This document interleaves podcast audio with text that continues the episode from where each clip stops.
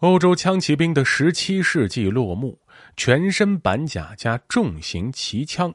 也挡不住时代变了。在十七世纪的欧洲，究竟发生了什么，竟然让手持骑枪的骑兵们险些在欧洲退出历史舞台呢？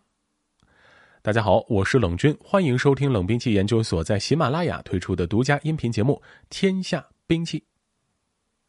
在讲述枪骑兵的衰落之前啊，首先呢得先说明，十七世纪的枪骑兵到底是什么样子的。虽说人们对于这种近代初期的枪骑兵印象啊，可能大多是大都会博物馆中那种人马皆穿着板甲的超级铁罐头，但是老实说啊，板甲虽然抵御冷兵器有着不错的防御效果，但是他们呢却遇到了一个寄生于核生量的对手——火器。伴随着十五世纪火绳枪在欧洲的出现和迅速普及，让原本在防御力点满的重装骑士们啊，一下子不得不面临一个非常严峻的处境。火绳枪和后来的碎发枪都拥有足以击穿骑士们板甲的威力。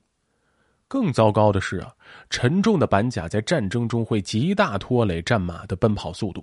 不仅容易导致骑兵们错失良机，也给了火枪手们更多射击的机会。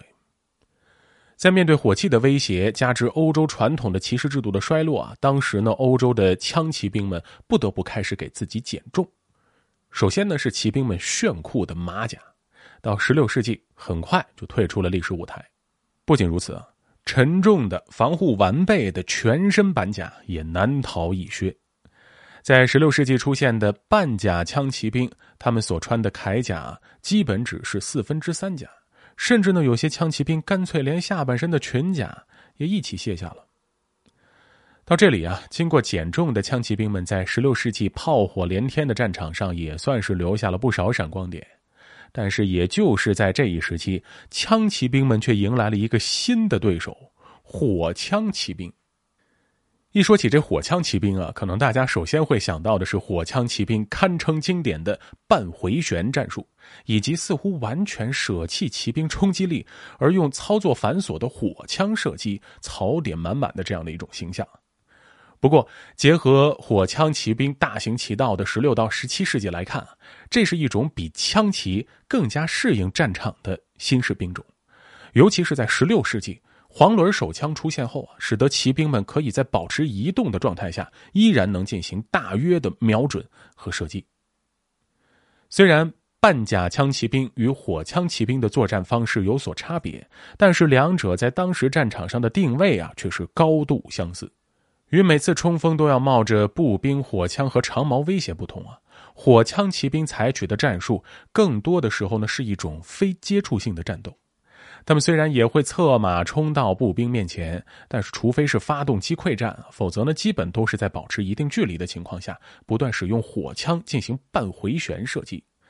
这种战法呢，虽然也无法回避步兵的火力威胁，但是相对于直接冲向步兵方阵的枪骑兵相比啊，生存率可以说是要高出许多的。那么，火枪骑兵和枪骑兵直接对抗，结果会怎样呢？说出来啊，可能会让大家有些难以置信。在枪骑兵和火枪骑兵的许多战例来看呢，枪骑兵在很多时候表现的并不乐观。这个原因呢，其实也很简单。当时的枪骑兵啊，出于破甲的目的，使用的大多是沉重的重骑枪，因此呢，他们在速度和灵活性方面都要劣于火枪骑兵。不仅如此啊，在双方的骑兵战当中呢，火枪骑兵还可以用他们所携带的火枪进行先手打击，从而破坏枪骑兵们的阵型。之后呢，就可以把他们拖入对于双方来说都算公平的贴身肉搏战中。在火枪骑兵的竞争压力下，到了十七世纪中后期，欧洲半甲枪骑兵除了波兰、立陶宛外呢，在其他的欧洲地区都出现了极大的萎缩。这些残留下的幸存者在火枪骑兵的挤压下，不得不进一步减重。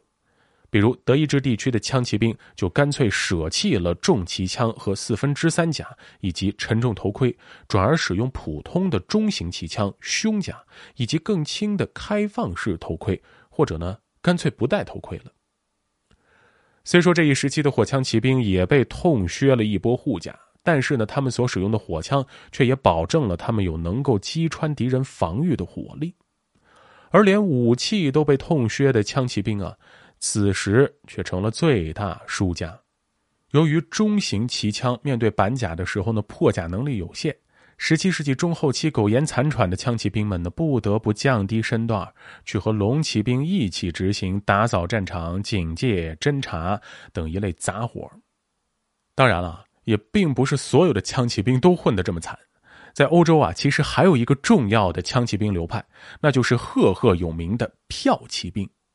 不过，到了十七世纪啊，除了像波兰、立陶宛的义骑兵和奥斯曼帝国的西帕西骑兵这些有点颠覆原作精神的改编再改编的产物，其他比如为奥地利效力的骠骑兵，在三十年战争后啊，也基本舍弃掉了过去骑枪和盾牌的组合。那至于这两者为何能够幸存，则是和自身所处的环境也有很大关系的。无论是波兰、立陶宛还是奥斯曼帝国，他们在十七世纪绝大多数时间中呢，自身国家的实力要么是比肩瑞典、莫斯科、哥萨克，或者是威尼斯这样的骑兵并不算强的国家，又像克里米亚和萨法维波斯一样，本身在火器方面有着短板，因而啊，枪骑兵依然有着极大的价值。最后，在十七世纪末，随着枪骑兵在欧洲大部分地区都退出了军事舞台，一场持续一个世纪、属于枪骑兵的寒冬最终降临。可以说，物竞天择，适者生存。虽说放在人类社会可能并不一定合适，但是这条残酷的规则却是完全适用于军事当中。战争没有情怀，无论是有多么悠久的历史和文化寄托，最终。也逃不过历史的滚滚车轮。好，本期故事到此结束。喜欢节目的听众朋友们，欢迎点击关注，同时订阅专辑。咱们下期再见。